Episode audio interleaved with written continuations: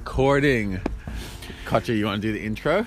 Welcome, Melbourne. Good morning. This is Dan Koch Couche and Benjamin Macadaka, Macadaka Tracker on the mic.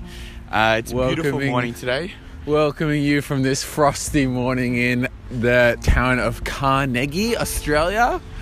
We're coming to you live. And just on that, like it, it, it is a really frosty morning. Yesterday was almost identical and did not turn out to be one of the best winter days of Melbourne this winter. Yes, you never know. It could come good. So today's a frosty day, and Kocha's, Koch, Kocha's hoping for it to come sunny because it's actually Kocha's birthday today. Costa B Day. Happy That's the day birthday, today. Thanks, guys. Thank you From all much, over. Melbourne, everyone's wishing you a happy birthday. So, Kocha, how you feeling on your birthday so far? Yeah, look, I woke up, felt good. Um, We s- put together some impressive dance moves before. Yep. No, it was important to that. I, I, I believe you know if, if you're in a good mood, it's important to spread that. And the easiest thing you can do is make someone laugh. So Is dance. did a bit of a dance, Dance. this morning when Benjamin came picked me up. Very good. So, we had you had this idea to do a bit of a no talking about specific topics and only talking about some topics and to record it. Tell us a little bit about that inspiration. Yeah, I where thought- it came from. I thought, um, yeah, you know, obviously during lockdown, it's it can be challenging sometimes. You're going through the motions, the same thing every day. I Found that I found that most of the discussions between my friends and and you know just generally with everyone was either centered around coronavirus, the politics around it, um, social like flow on social issues that that um, arise either because of coronavirus and what's happening or just because we're all at home for six weeks and you know we want to be involved in social issues. So i pretty much for me i just got a bit overwhelmed. I think i've had enough of that. So i kind of just tried to steer away from that um, at least trying to you know? And what about the idea to record it and all that? Oh yeah, so well I don't know. I, I just thought it would be fun to to record and kind of just tap into our artistic selves, and you know I've been inspired. Benno, you've been taking a lot of photos lately, and you know spending a lot of money on that hobby. um, and you know I I just love holding on to my money, money, money. So So, so I thought this is a cheap way of artistic expression, and I don't know. I just thought it's a good time now during this period to try new things. Um, yeah, so I had a bit of a theory a while back when I gave you a very good compliment saying how good you were conversationally and all that. But then I was also telling you last night how I'm very hesitant to give you too many compliments.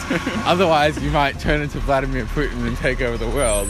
So, are you sure that you weren't just beaming with confidence that your banter has been so sc- career high these days that you wanted to go pro and talk just all day long? look, I I normally don't like the sound of my voice when I listen to it, but um, yeah, I, I don't know. Look, it's always fun to talk. I, I love talking. As Um, long as you don't have to hear it played back. as long as I don't have to hear it played back. Um, I mean, I'm, a- I'm a big fan of talking, obviously. Um, yeah, no, I don't know. I th- thought it was thought it was a good idea. Don't, don't think it's because my confidence is too high, but yeah, I don't know. We'll see how we go. So, can you, on the spot, think of any specific moments in life where your talking has helped you out? Oh, I think the key one. This is very much something that just you and I, uh, maybe a few others would would know was the um, the infamous moment on on Year Ten Wilson's prom camp. um, th- there has been moments where I find that you know, like let's say there's a bit of like a danger of. Um, you know, one person being in a shitty mood or something. There's, you know, someone giving you a bit of aggression um, I just find that talking, if you just keep talking and keep talking and keep talking, sometimes you can just turn that around.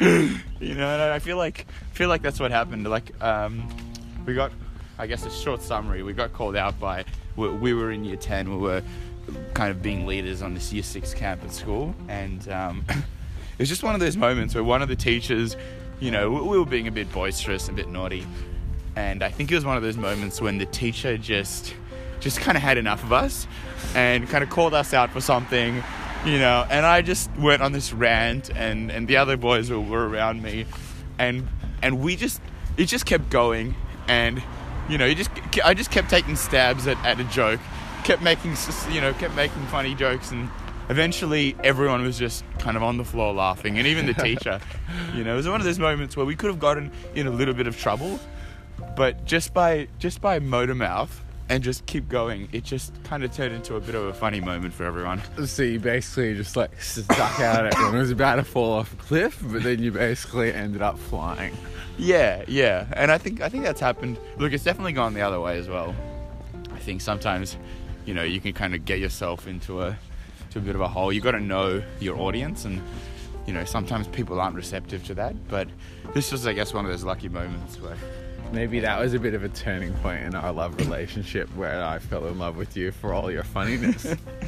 Was Yeah. there any other turning points in your youngerness where you uh, were good banter or anything in particular felt like it had changed for you? I think um, think there's a very very critical turning point in our relationship, Benjamin, in our friendship. um, and it wasn't that moment. It was mm, I think a couple of years before me? then. Yeah. Growing up, you know, we would always kind of. We, we were like it was this weird relationship. We were like really good friends. We would hang out on the weekend, but but we also just hated each no. other. we also just absolutely hated each other, and we would and, and you know you would scruffle, and you would kind of try and beat me up, and then and then I think one time. Did you, one you get kickboxing classes? yeah, my dad started. My dad was taking me to kickboxing class. I think it was independent of, of you being a bully, but oh, I felt special for a minute. Um, okay, good. no, but it, it was a good time. And then and then I think I just like like like one one day just like just pushed you against one of the lockers and had a bit of a scruffle, and then yeah, we became friends. It was good. Yeah, well, you only have to stick up for yourself once, and it usually does the trick. Yeah. For any little kids out there. You know, Bialik was a bit of a prison, right? you just, you know, the same laws apply in a prison as they do at Bialik College. Yeah, you no, just but gotta. I actually really think that. Like, when people are bullied, you only really need to stick up for yourself properly once. Yeah. And then the bullies don't want to pick on people that are unpredictable and that will fight back. Correct. I, I think there's so there's so much to that. It's not it's not a great thing to have to teach your kids or to, you know, have to like, um, kind of pass on that knowledge of like, you know what, violence is not the answer. But sometimes, you know, sometimes it's kind of like if you do that, If you just take one more hit, you don't have to take 10 hits over a longer period of time. Exactly. And and I think also the interesting thing is that that like, you know, you're not actually you're not you're not you're not addressing the problem. You're deferring it. If you're telling your kid who's getting bullied, "Hey, just stand up for yourself once," then you're just deferring. Should go that way Yeah. to avoid the noise. Yeah, let's go that way. You know, I think all you're doing is just you're just deferring, you're deferring the problem onto some other kid.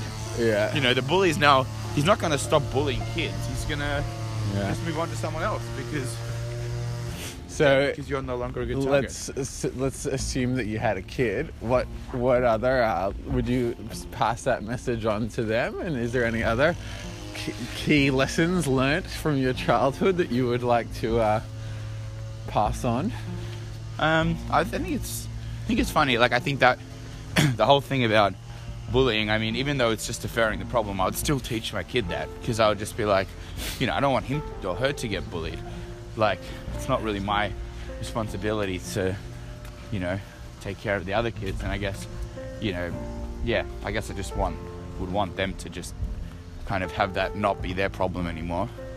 Um, and the other kids, I think, it's just really important for for like a you know a, kid to grow up with a lot of humor in Yeah. their life. I think that's really important because Humor is a good one for uh, for uh, disarming bullies too. yeah, I, th- I think it is. I think it is, and just generally, I think it's just a good like you know not necessarily trying to make someone funny, but I guess just just you know allowing that gift to a kid to just always be around humor. I think is pretty important.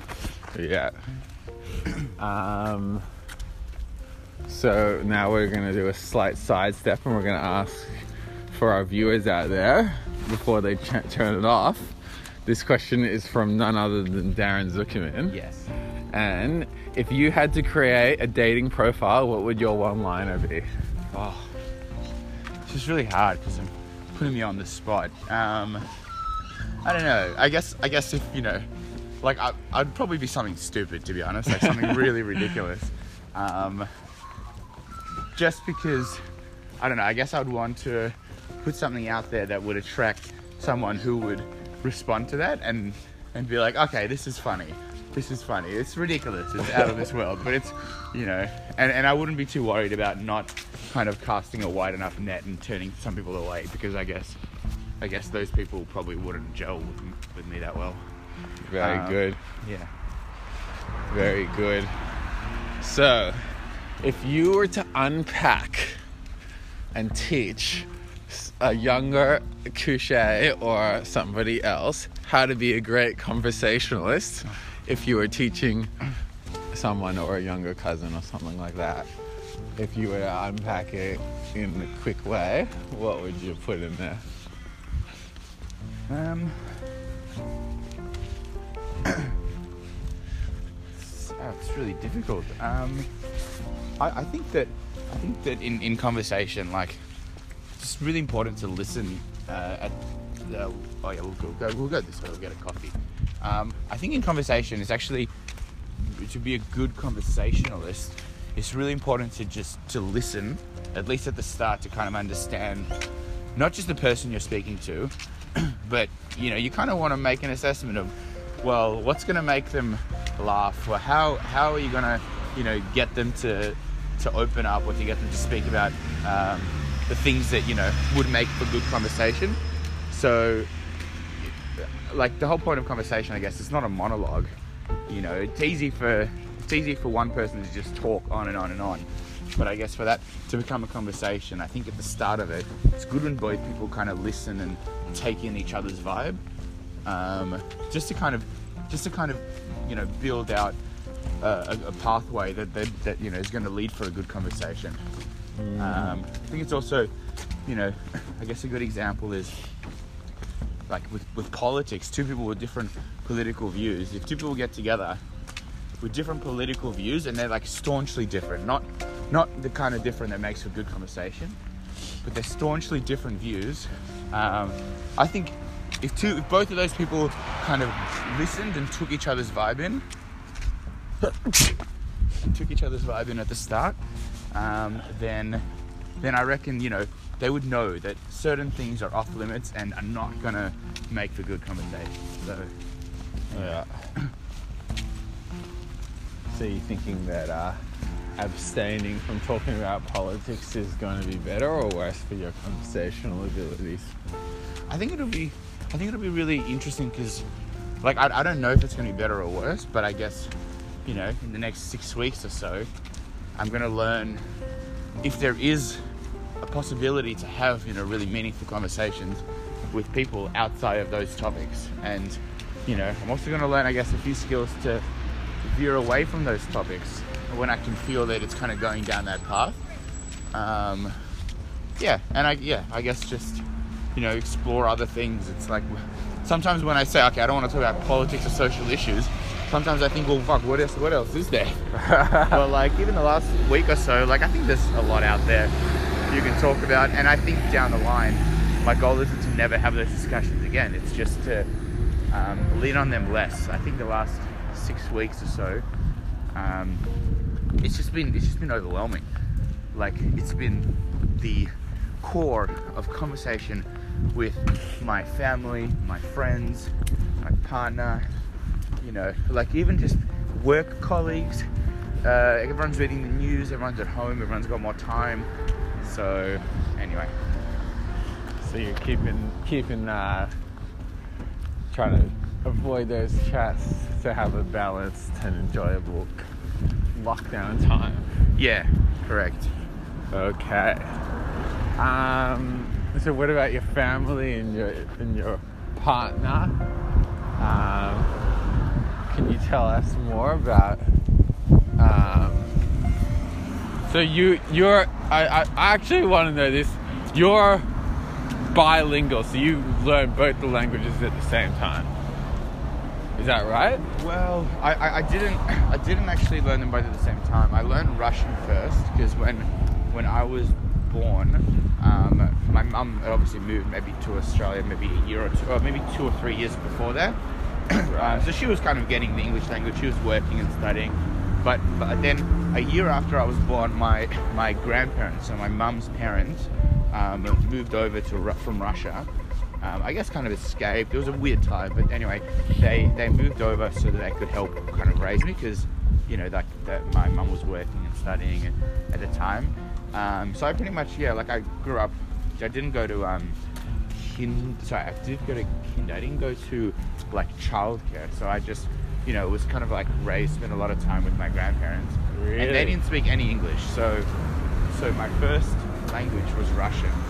Um, so, so you thought in Russian and, and all Yeah. that before you thought in English? yeah, And, yeah. and now do you ever think in Russian when you're like sleeping or? Sometimes I do, yeah. Like I, I, I um, I feel like I feel like it's hard because you know you wake up from a dream, but some, I've definitely had Russian dreams, like hundred percent. Definitely Should we, had. um, yeah, we'll put it on pause. pause it? Yeah. Have a coffee.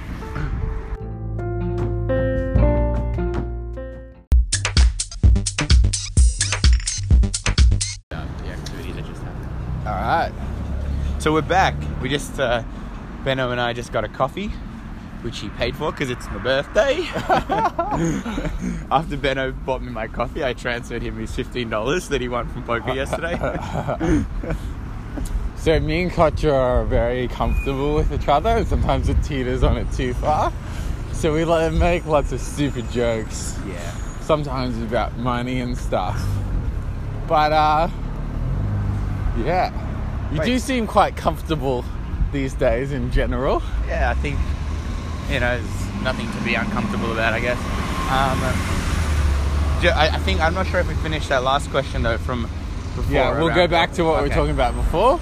Yeah, so I think So Kocha is telling us about his Russian Hmm. speaking upbringing. Yeah, so I mean, essentially, just my like because I, I my grandparents didn't speak any English, and because you know, I guess the first three or four years of my of my life, I was around them, and so so yeah, like it was all Russian, and then and then day one, I went to to Sholem in Kinder, which is like a, the Jewish school in Melbourne.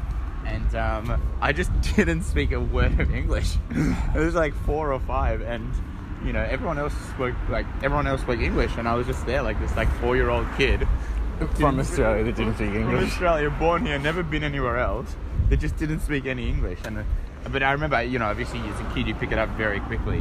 Um, I also had my cousin, um, who was uh, in like the, the kinder the year above, um, so she would kind of main road. yeah, so she would kind of help me out, um, which is nice. So do you have vivid memories of back then? Yeah, I have a few like Not being able to speak and shit? yeah, I have a few memories, but one of them is just being like, you know, just like like people like come up to me and talk to me, and I would just be completely blank. I had no idea what what they, what they wanted from me, and the teachers. So I remember, I think I remember the teachers being quite frustrated. They're like, they were like, these parents have a fucking have a, have some real nerve sending this like sending this kid just like offloading him with us, not giving us a common language. You know, we can't give him directions. We can't tell him to go to sleep or to, to put his toys away or this and this. Um, and my parents essentially gave them the responsibility of teaching me basic English, which is something that, you know, normally for the teachers, the, when they get the kids at age four or five, like the kid speaks fluent English, like they might be a shithead, but they speak English at least. So Right. that was pretty funny. So, and it didn't really put you behind at all because you were obviously that young that you could learn it pretty quick? Or? Yeah, no, I was in like we also You, were you the really- dweeb in the corner uh, when you, that couldn't speak language? I think day one I was, but but you know turned it around. you, you, but you've been climbing the social ladder for about 28 years Yeah, now. it's climbing, it's climbing the the kindergarten social ladder. You've Um, been practicing your banter for 28 years, and now Yeah. you're now you're Vladimir now, Putin. now I've worked it out. worked out the formula. So that double language thing Yeah. has that ever uh, been a big thing, or Um, I think, well, like obviously, like Russian doesn't really matter in Can, Australia. Could Milena speak Russian? she can't speak it, but we, you know, often when we're like family dinners, she she knows it. She she full, I think she fully understands everything we say. Right. You know, like, like she understands um, a lot, and she'll piece the rest of it together. And she's kind of, you know, whenever we're speaking in uh, my family dinners and stuff in Russian, like she will just chime in with an English, like an English response that's relevant. You know, and so we're all we're all pretty convinced that she's got them at 100%. Like Russian and Polish has a lot of commonalities, Right. and um, yeah. But what was your question before that though? Um, Russian. I don't know. Yeah. Anyway, so yeah, I think she, she picked it up. Um,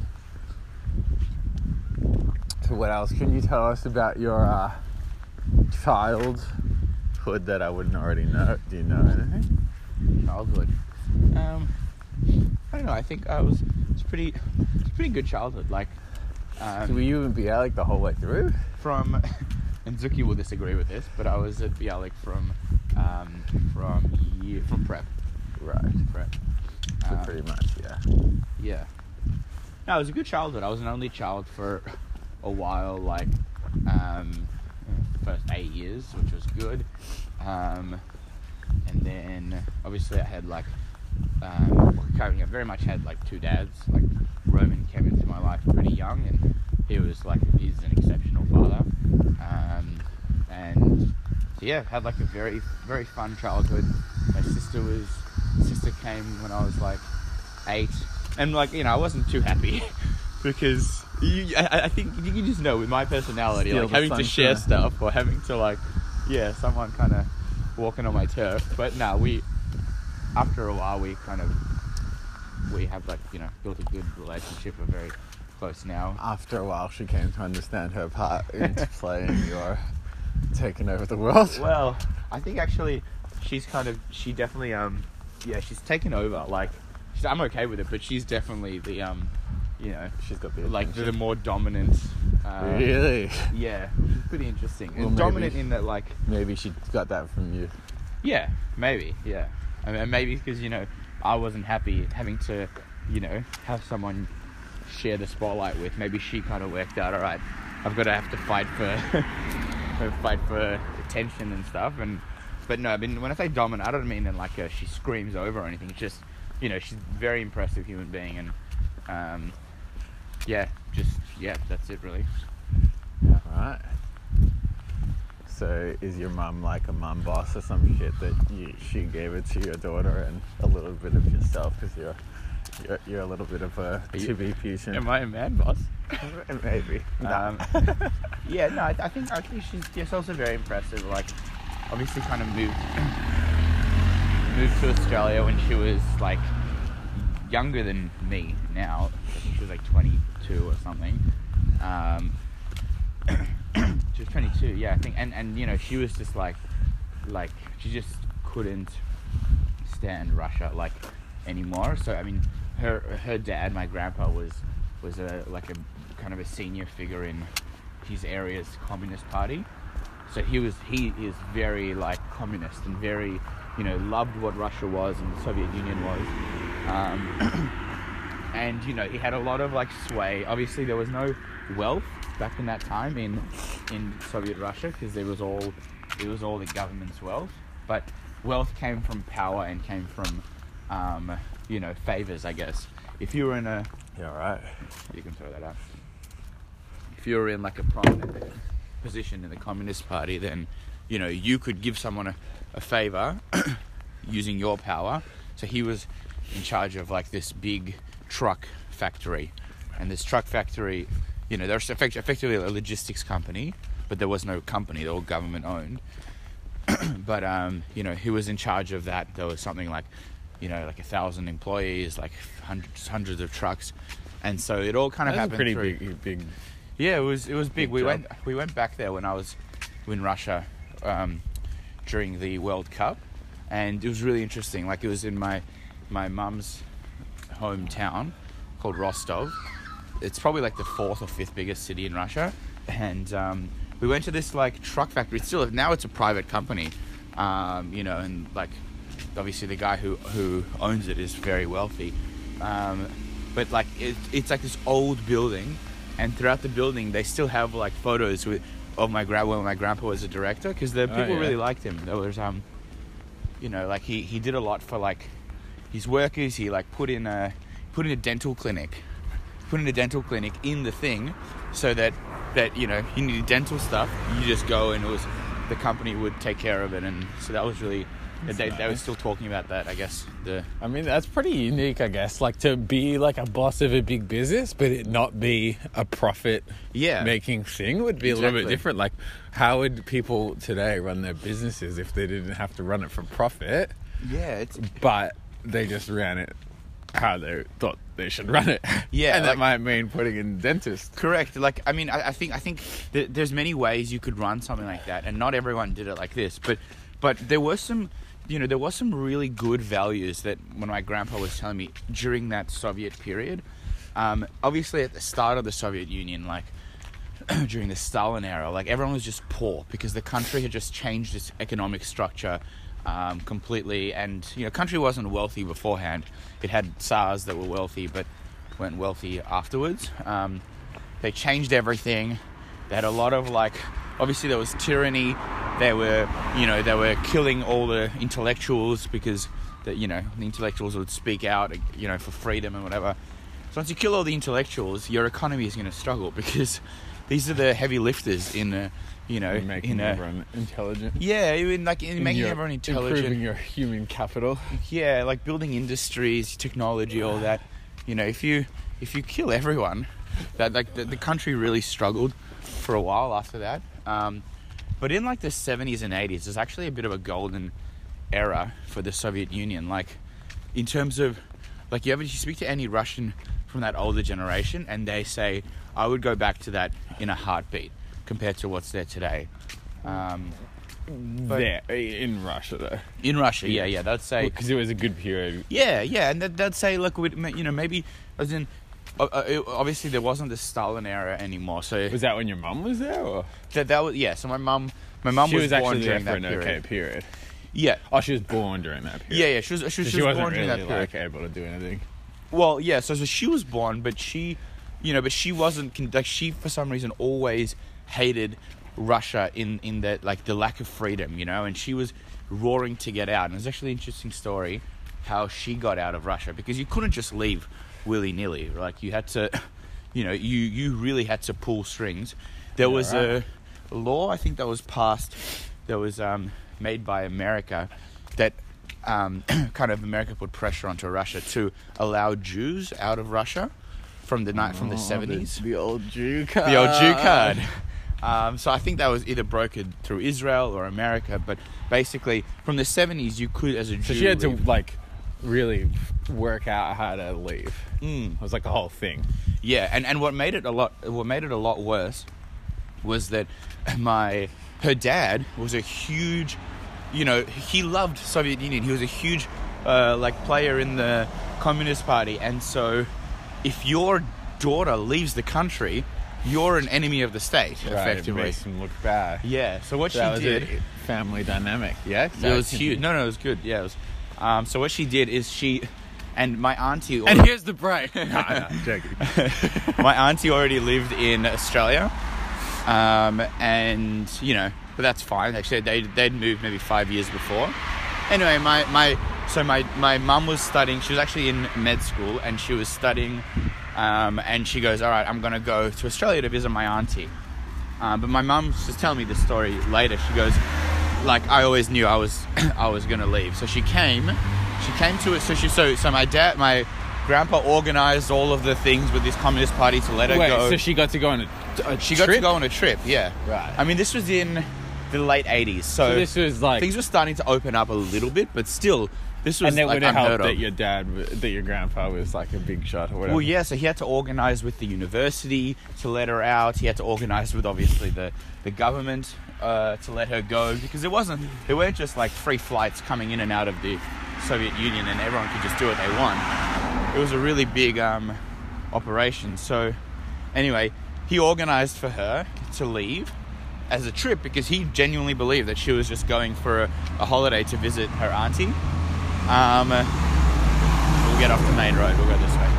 Um, anyway, so he organised that, and then and then she came to Australia, and then uh, she called. Uh, you know, she was here for like Wait, a, and she never left, kind of. she she never left. Yeah, I I I, I, I, I, I can't remember. Maybe she went back and then you know said to come back again. And she she went to Australia. Was like, okay, I'm definitely moving here.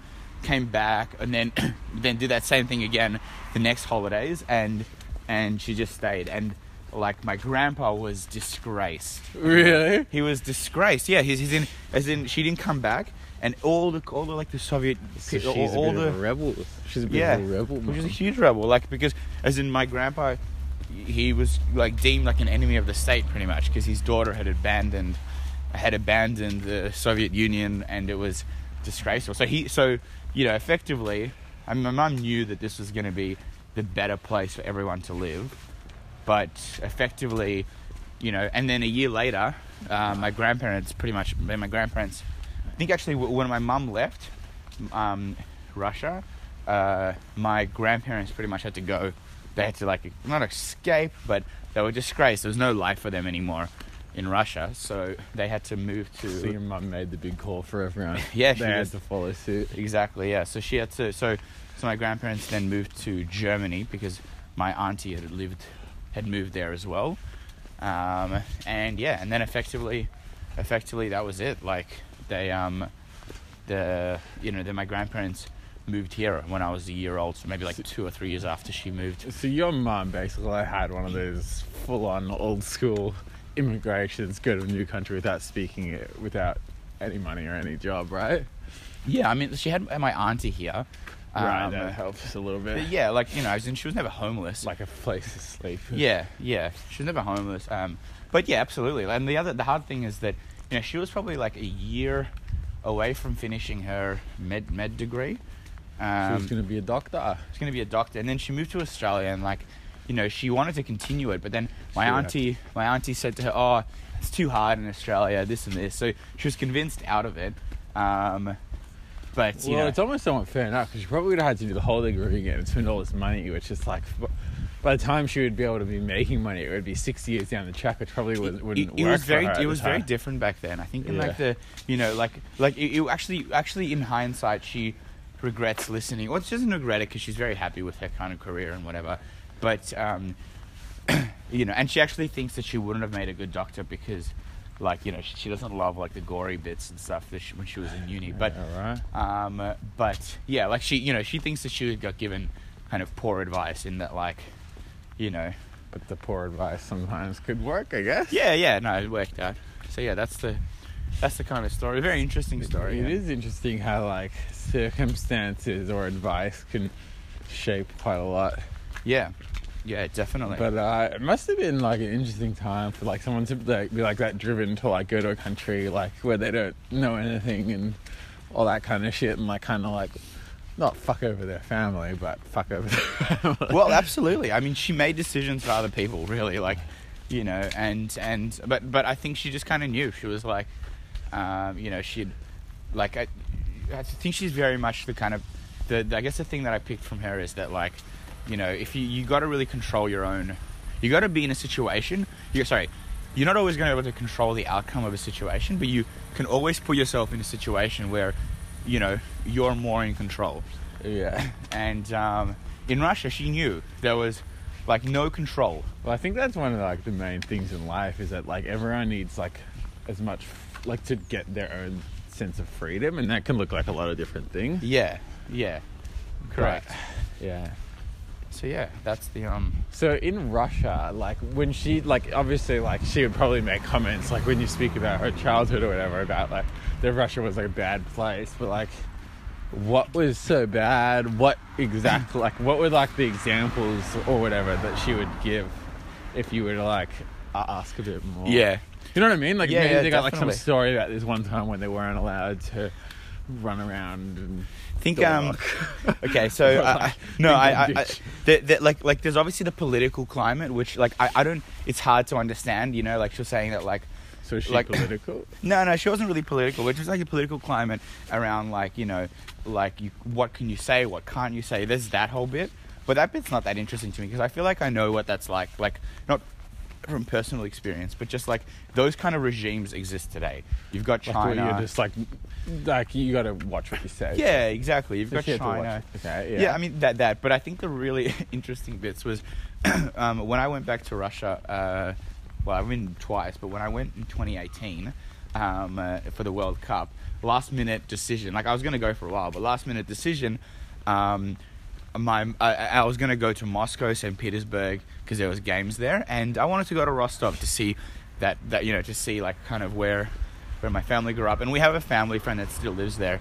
Her son actually moved to Australia and lives with us in Melbourne, um, and studied, finished his uni, is now you know trying to stay in Australia. um, basically, my my, mum like last minute we were at and you know last minute she was like, you know what, fuck it, I'm gonna come as well and show you Rostov because like you know you can go there by yourself, but you're not gonna get to feel like you know the kind of experience. Wait, last night she was like, I'm going to come to Russia, like overseas in the whole Yeah. thing. No, no, no, no, no, not the whole thing. I was Oh, in just to I, I was in Rostov Just to a go to her old town. Yeah, I was in Rostov for a week. She had not been back. She had not been back to Russia. Um, and she said that like during the World Cup, they're going to clean all the streets. It's going to be amazing. It's you know, it's going to be the best Russia's ever looked. Yeah, So she's enough. like, I'm going to go back. and so she came for a week. Um, well, let's probably head back around. But she came for, or maybe keep going more. She came for a week, and and know, met yeah. me. Sorry Yeah. anyway, she met me on my trip, um, and yeah, like you know, so and then we had like a week when she This was showing me around. Six month, uh, and eight month. Uh, No, no, no, no. This this was three years later. This was in 2018 Oh, this is when I the- went for the yeah, World Cup. Yeah. yeah. Um, anyway, so I'd been to Moscow before, but nowhere else in Russia. Anyway, so we went to Rostov, and she was showing me around, and it was probably the most interesting week of my life. Like, because because she was like, this is when I could understand the shit that she hated. Um, first of all, she was showing me where she grew up, the school that she went to, like, um, you know, And and, like the like, apartment that she lived in. what? Well, it was shit, and like she was telling me this whole story is that like, you know, her family, like my because of my grandpa's influence, they had it all. In that, like, you know, the, like no one could get a car. They had a car. No one could get a TV. They had the first like TV or radio. You know, and the whole was the whole neighborhood, yeah, and the whole neighborhood would come to their house and just marvel at this TV. They were like, "Oh God!" And this was in like the '80s, right? And the whole the whole like the whole like town would come and sit and watch this TV and you know and and they had the biggest they had the biggest state sanctioned apartments. So the state gave all the political leaders apartments and they said it was a monster. It was the best apartment of all their friends. Anyway, showed me the apartment. It was like a two bedroom flat because most people lived in commu- like in in Yeah. flats with other families. Yeah. You know, and they had this old thing and then and then you know like the TV was like actually just the the you know something that fell off a truck. It was the worst TV in the world compared to you know what was here. It's funny how like you can have something that's so good compared to everyone else, but still like if you've got perspective, not be happy with it and want more Yeah. in life or whatever. But yeah, And and and then I but and then what she was showing me was like like the things so that so that didn't piss her off whatever. Like she had the best. She didn't know relativity so in her mind she had the best of it all. But that wasn't what pissed her off. What pissed her off and what she had to leave the country was because the, the way things worked there it was like a riddle. Like things just didn't make sense. Um, like so and, and and it still doesn't in like it's in people's psyche there how things work like there's obviously corruption but like but it was just so it's just so blatant and just like in, Ro- I in think the best is if you got any specifics because yeah, no, no, I, I do. So in Rostov, like, there is this building, which is going to be a hotel. You know, they, they had built it, uh, I think like 15 years ago they started building it, and they had built like the first half of it, like four, four levels, just the skeleton of it. yeah, Anyway, um, like a year after construction started, the government, you know, got some contract with the company and, um, you know, gave them a billion dollars to build it, let's say. Uh, a year later, it was half, it was uh, half built, just the skeleton, and construction finished. Anyway, uh, you know, the, and the things were just there. Um, it turns out like the someone had stolen all the money so so some director had stolen all the money so it just finished and And then uh, five years, it was just like this half skeleton in the middle of the city, um, in the very center. Anyway, five years later, the government tried to do the same thing to finish it off. Um, same, exactly the same story happened, you know. And now the tower's been there for 15 years, uh, four, four or five levels in the middle of the city, just the skeleton. And that stuff happens everywhere. Like it's all a riddle. It's so blatant and obvious, but no one, you know, it's just it's just people are just like that's that's life. You know, there, there, there is a very big like like I'll go turn back. There's a very big sense of resignation that like you know people are just like, well, that's the way it is. Right. You know, so People get fucked over in Russia. yeah. So, um, yeah. So anyway, I thought that was really interesting. She kept showing me things like that, like just that just didn't make sense. Like you know, like there was a like like like on the roads, the the way you know the way the footpath is built, it's just so stupid. There's like a ramp, so so there was like a, a thing of stairs, right? Maybe like I don't know, maybe like in the middle of this, also in the middle of the, the, the city, in the town, like square, the, the center, there was um, a thing of stairs, right? And it was like five steps and then a flat bit and then another five steps. And they had built a wheelchair access, like a ramp, that was that was uh, on the side of the steps for the first five steps, and then you get to the flat bit, and then there's no wheelchair access to get you up the rest of it Right. and shit like that was everywhere. You know, like everything was just done half-ass in that country, and like, and unless it unless something needs to be presentable to someone, like let's say you've got an international delegation coming, if that's happening, it will be unbelievable. It'll be the the best quality of work that's ever happened. But for its own citizens, the country would never do anything like to completion. And that was yeah, bless you. And and if anyone who's listening to this wants to see wants to just like experience a comedy go to that city. Go to rostov. Because it's not a it's not a, a city that like there's a lot of people. It's a quite a popular city. But it's not a city that has a lot of international attention like moscow or st petersburg.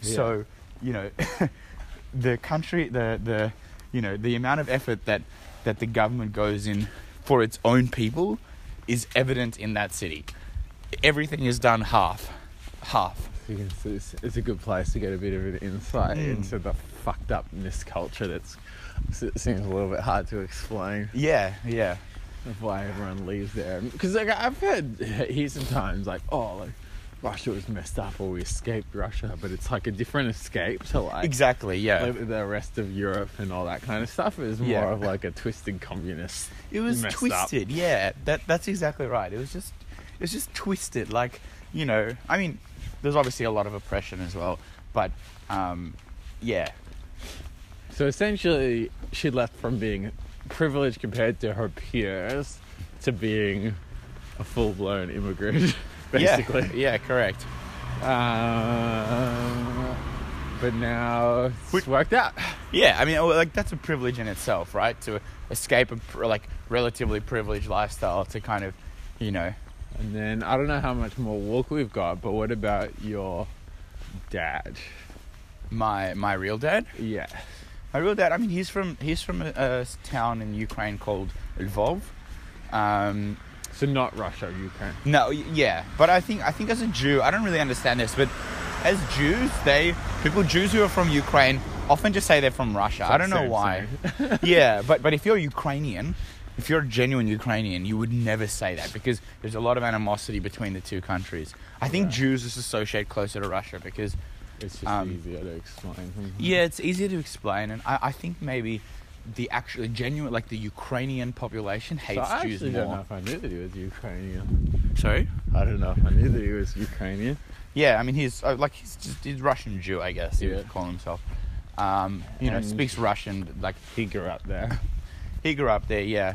Um, his side of the family has a lot of really good stories from like World War Two, and you know how they were fleeing and escaping, and obviously a lot of them didn't get to escape. Because Ukraine was the country that was taken over by Germany and stuff. yeah, yeah, it was fully Right. occupied. So So that was more of an. Uh, right. Yeah. Yeah. no, as in Ukraine was like it was Poland. It neighbors Poland.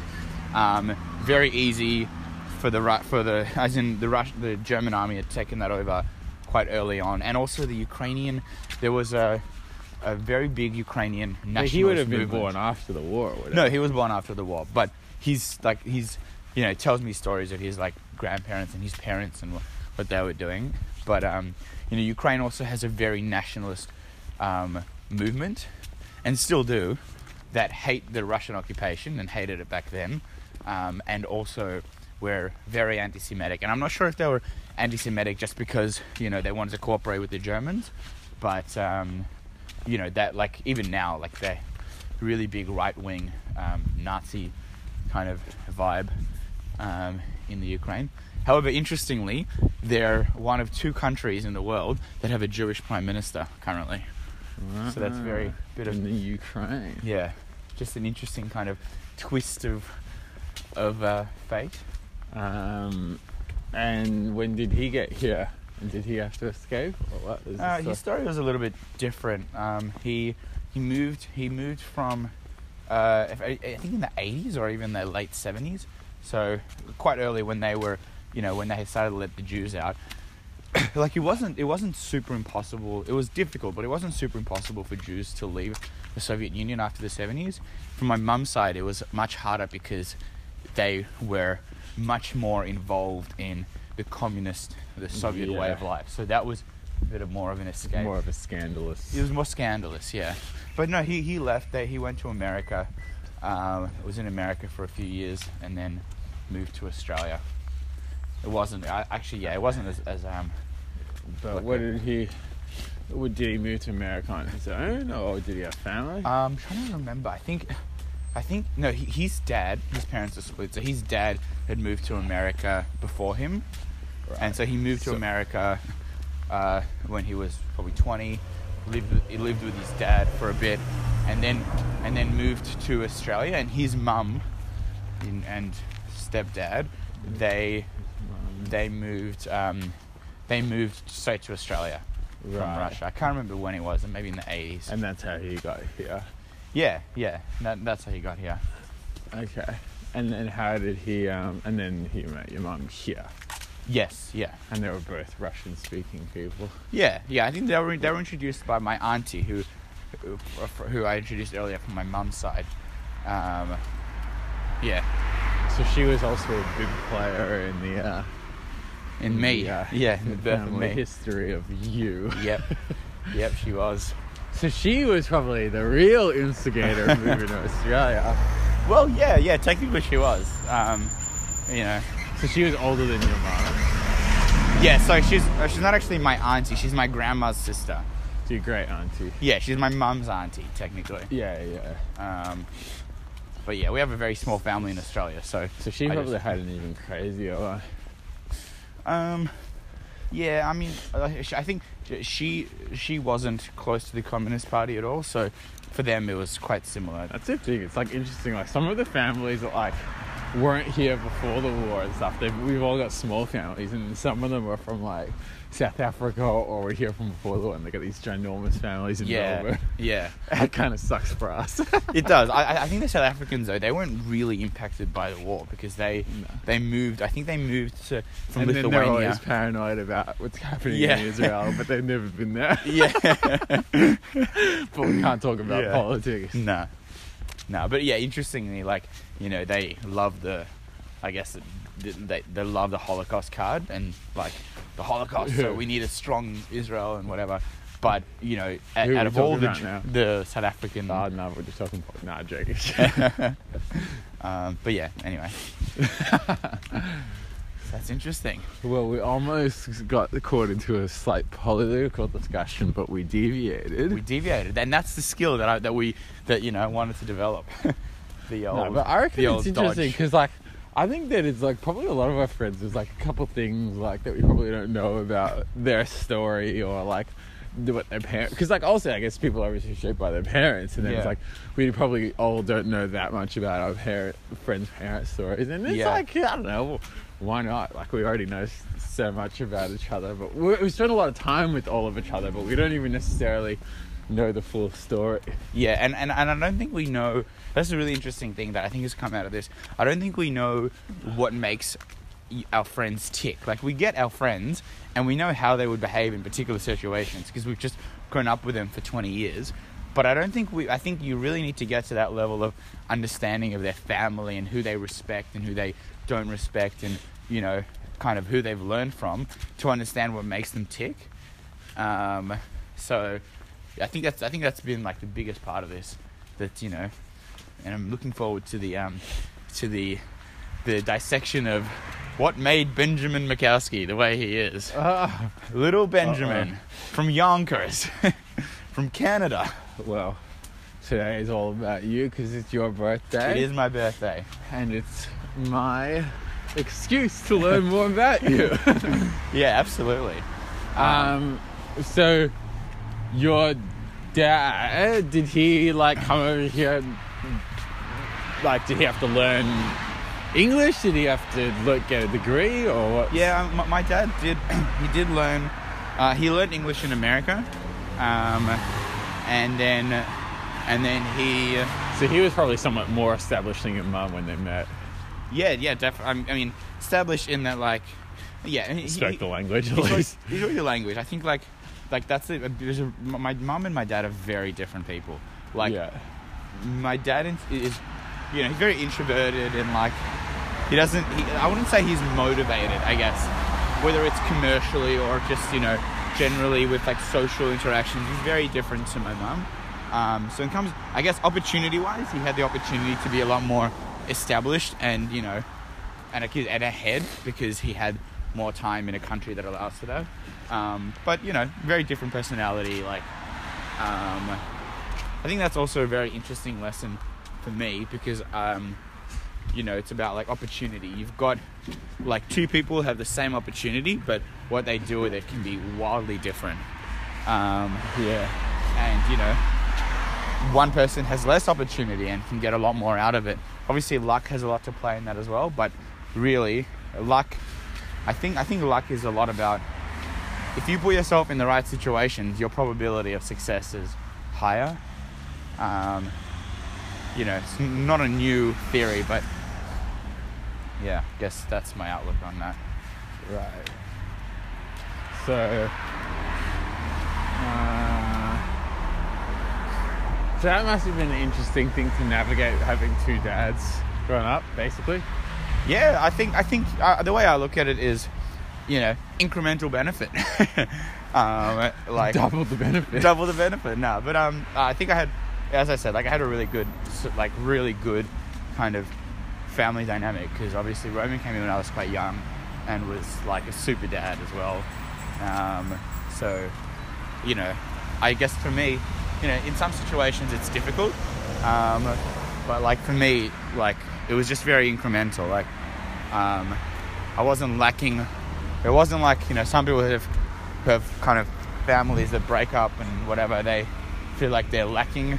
Well, they are lacking because maybe you know the father figure that comes in and spends most of the time with the kid isn't really a, a good father figure or a supportive one, doesn't play that role. Like, I effectively had someone who overplayed that role, if anything, played it really well with being Roman. And then I had my dad as well, who I you know wouldn't spend most of my week with, but I would see him every couple of weeks or you know on the weekends and stuff. So yeah, it was I think I think that's another situation where I was very lucky um, because yeah, like that's not navigating through those kind of family dynamics is very you know can be very challenging for a lot of kids who come out of divorce. Um, It but- sounds like it wasn't really a big part of anything. It was more just like a nice situation. yeah, no, like it was just I mean like obviously like, Like- it wasn't a struggle or whatever. No, no. My, my parents, my mum and dad don't, like, they really don't um, have a good relationship at all. Like, they don't, they probably haven't spoken in 20, 25 years.